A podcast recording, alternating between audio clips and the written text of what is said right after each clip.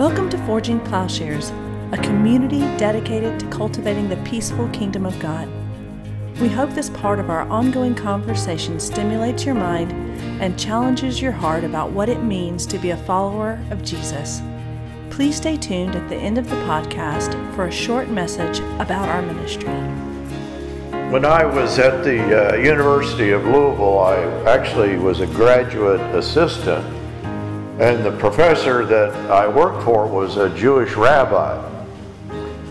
And my singular task as assistant was to trace the history of anti-Semitism and then to record it into a computer. And he argued that Christianity is inherently anti-Semitic. And of course, the long history of persecution of Jews may make it seem that this is the case. But I'm going to argue today that this is a misunderstanding, but we do need to take into consideration this history.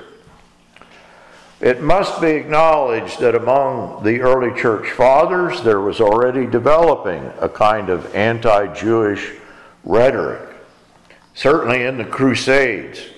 That Jews, along with Muslims, would be targeted. In twelve fifteen, Pope Innocent the Third issued in the Fourth Lateran Council that Jews had to wear distinctive dress and that Christians should be preferred for public office. He says it would be altogether too absurd that a blasphemer of Christ would exercise authority over Christians. Probably the place that anti-Semitism occurs most consistently, though, is in Germany. And as we know, will culminate then in the Holocaust, in which the German Third Reich attempted to exterminate Jews. And of course, before we let ourselves off the hook here, the United States, even during this time, when Jews were trying to immigrate into the United States, the United States was also known for its anti-Semitism and was turning away Jews. But maybe the most evil period in history, the Germans would murder some six million Jews. And we can trace Nazi anti-Semitism specifically to the Protestant Reformation and Martin Luther. In fifteen forty-three, Luther published On the Jews and Their Lies, in which he says the Jews are a base, whoring people, that is, no people of God, and their boast of lineage, circumcision, and law must be accounted as filth. They are full of the devil's feces, which they wallow in like swine. The synagogue was a defiled bride, yes, an incorrigible whore, and an evil slut. Set fire to their synagogues or schools. Jewish houses should be razed and destroyed, and Jewish prayer books and Talmudic writings, in which such idolatry, lies, cursing, and blasphemy are taught, should be taken from them. In addition, their rabbis should be forbidden to teach on pain of loss of life and limb. And Luther urged that safe conduct on the highways for Jews would be abolished completely, and that all cash and treasure of silver and gold be taken from them. This sounds a lot like what Hitler is going to implement. And Luther also seems to advocate murder of the Jews. He says we are at fault in not slaying them. Hitler simply uses Luther's original concepts in handling what is called the Jewish problem, and he put them into action. During Kristallnacht of nineteen thirty-eight, the Nazis are going to carry out Luther's program. They burned thousands of synagogues, they desecrated Torah scrolls, and they murdered Jews. The creation of ghettos allowed the Nazis to break into Jewish houses and destroy their property. It restricted their mobility and travels. And new laws constrained the profession of Jews. They could not, in fact, be Christian clergymen. And of course, this is one of the things that the confessing church in Germany is going to protest. Concentration camps forced all Jewish boys and girls and men to work. And so it's as if Hitler were reading Luther and following Luther's recommendations. And we know he was. They do indeed burn their synagogues. They break into their houses. They take away their prayer books. They forbid rabbis to teach. They abolish escort in travel. They prohibit usury. Once Luther's initial steps were followed, of course, Hitler takes it even further. He prohibited Jews from marrying or having relations with Aryans. He moved Jews into designated ghettos. He sterilized those he deemed inferior, including Jews, those with mental handicaps or certain physical handicaps. And he exterminated all life that is unworthy, including that of the Jews.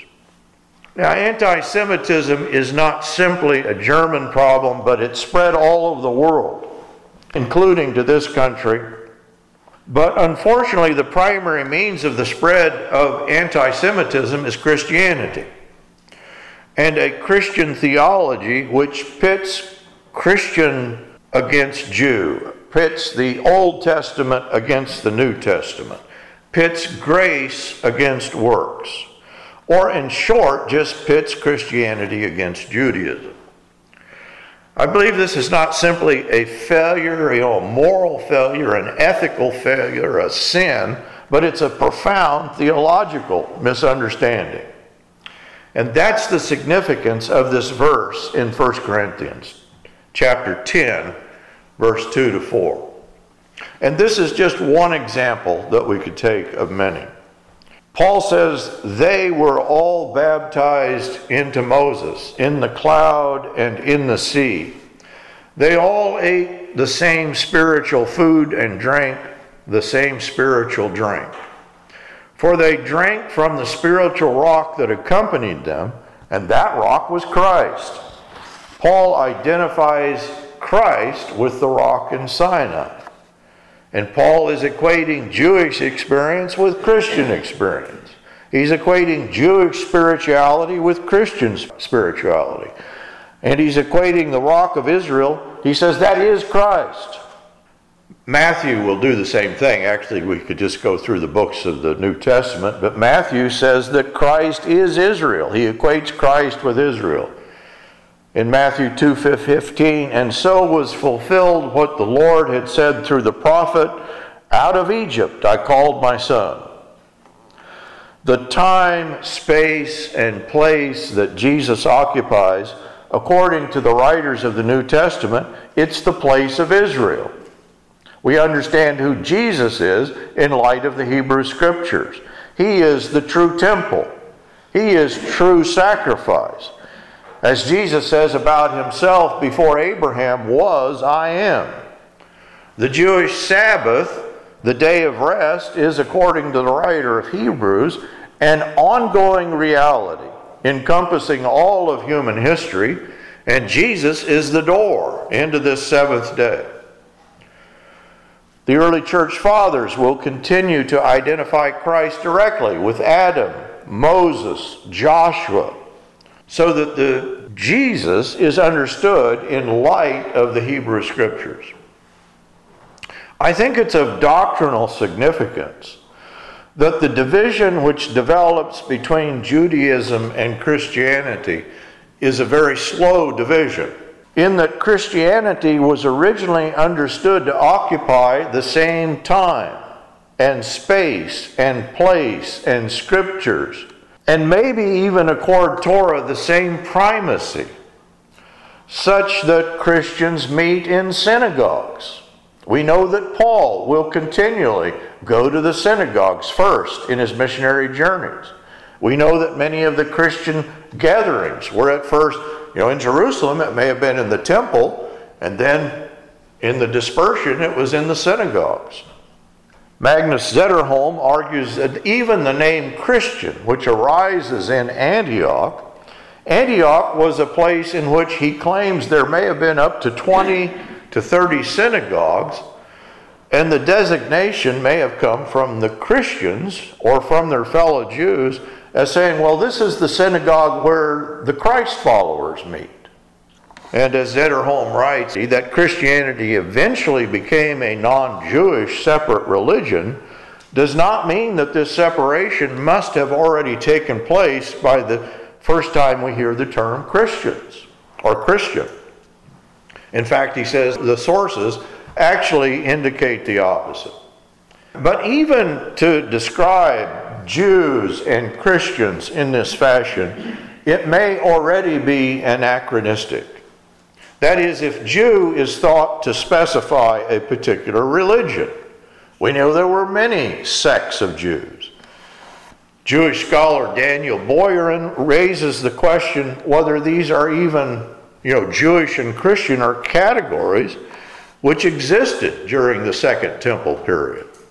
He refers to the Greek term Jewish or ioudaios, and he says it simply means Judean or Jew, and it meant something like the ways of the Jews.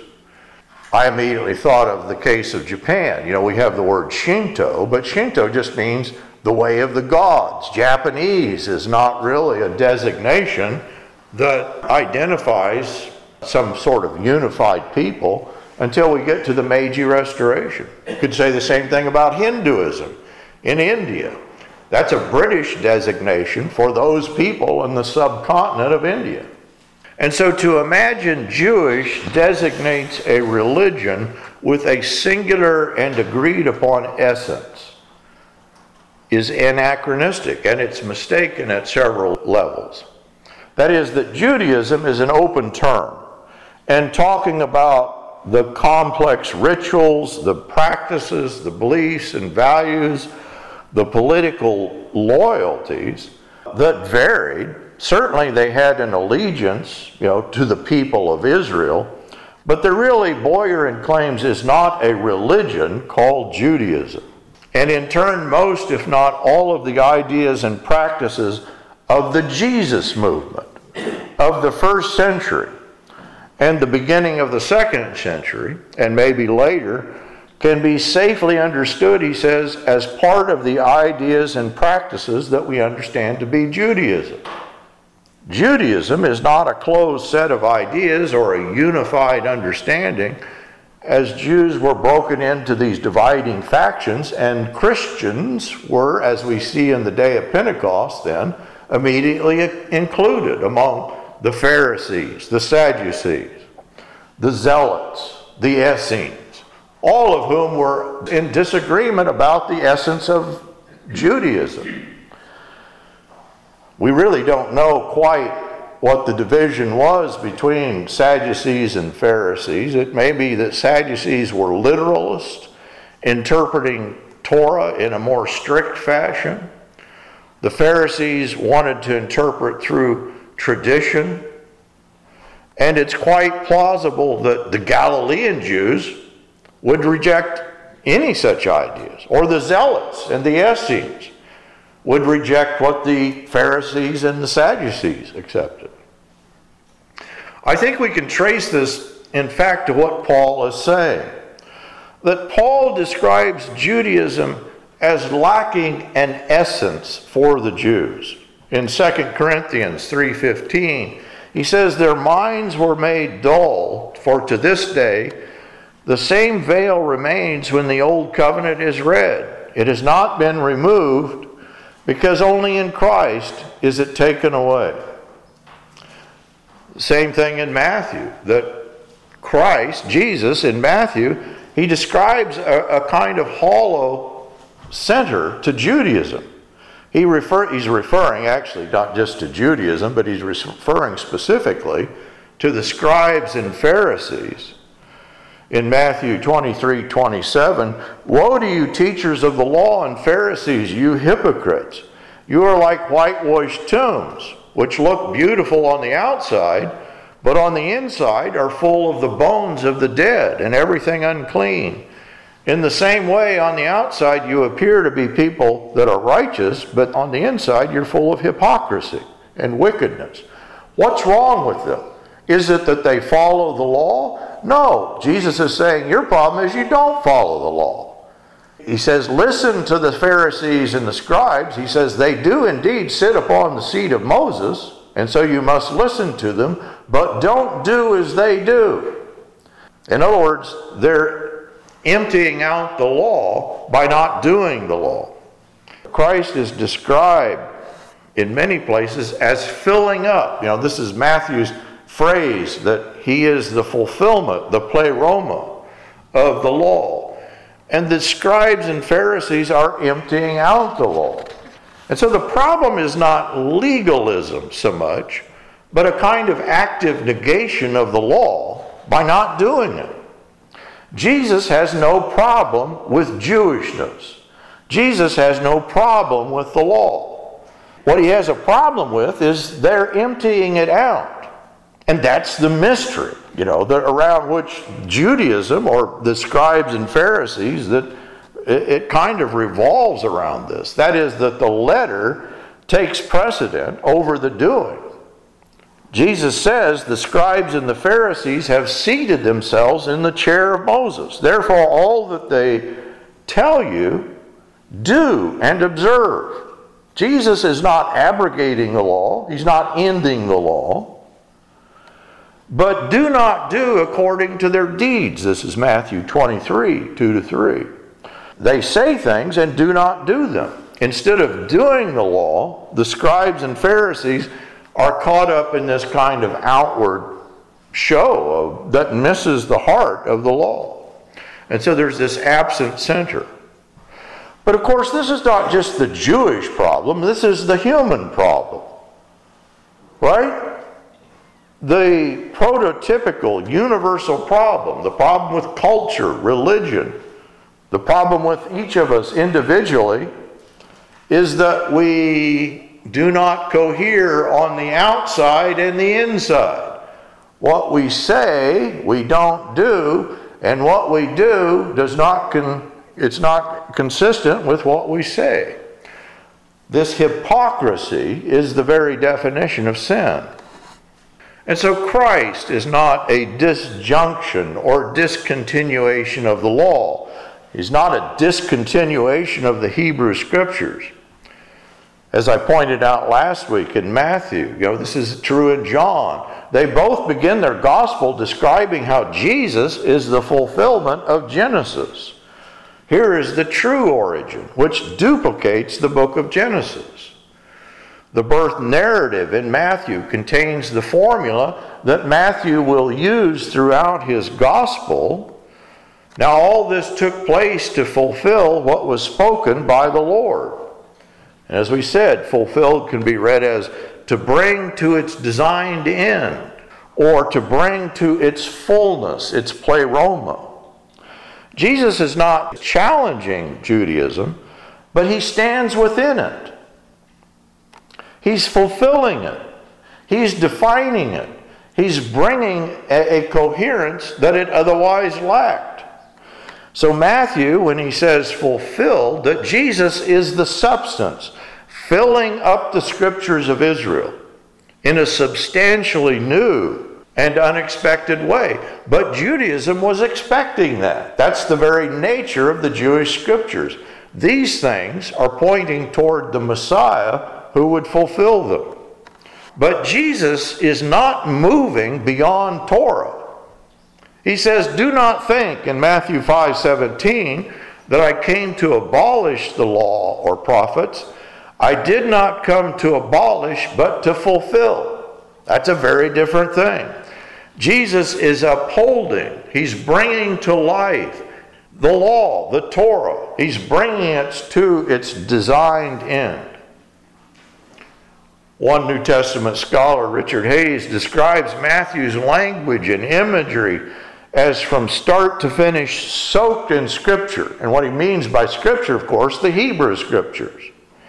He constantly presupposes the social and symbolic world rendered by the stories, songs, prophecies, laws, and wisdom teachings of Israel's sacred scriptures. The world of the Hebrew Scriptures is precisely the world occupied by Christ. Matthew's composition, for example, is taking place, as the New Testament is, as a whole, within this Torah form, this Jewish form space. As Zetterholm writes, a Jew who came to embrace belief in Jesus as the Messiah could not be said to change one symbolic universe for another.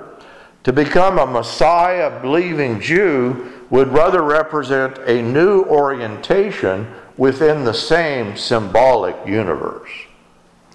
And so Jesus is pictured as filling up the righteousness. This is the way Matthew describes it. Jesus comes to John. John says, "Oh Lord, I can't baptize you." And Jesus says, "Let it be so for now, for it is proper for us in this way to fulfill all righteousness." Baptism marks the form, the relinquishing, the self-giving, the humbling, which accomplishes the fullness of righteousness. Baptism is the form righteousness takes, apparently. It's the proper doing, and we need to emphasize it's a doing necessary to inhabit righteousness. Of course, baptism, I think, is a work. I don't think we need to back down from that. It's something we do. Christian baptism is something that we do. But this doing is not over and against the law, but it is the law's completion. Jesus continually demonstrates his authority through his doing of the law, the, his baptism, his teaching. Think of the Sermon on the Mount, the Sermon on the Plain. This is not anti-law.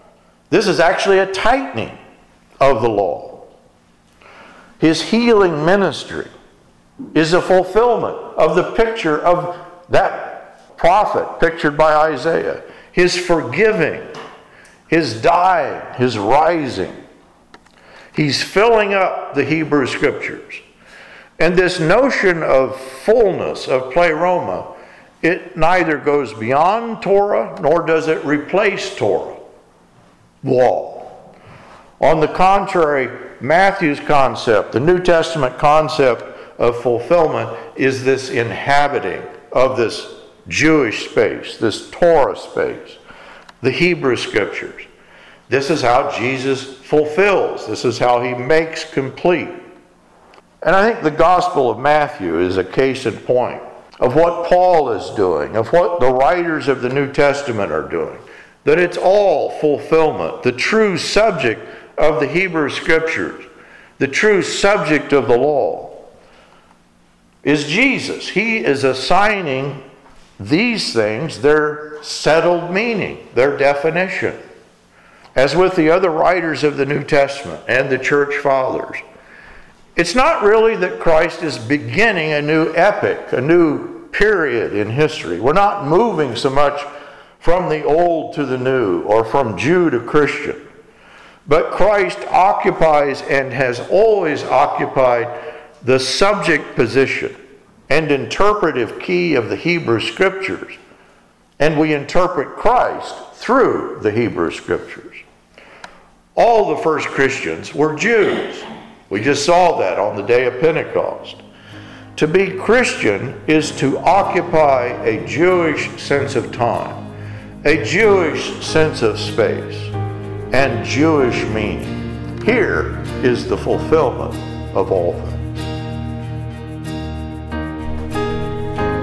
Forging Plowshares is a community dedicated to cultivating the peaceful kingdom by providing in-depth, transformative biblical and theological education and discipleship. If you have found this podcast valuable, please remember to share on social media.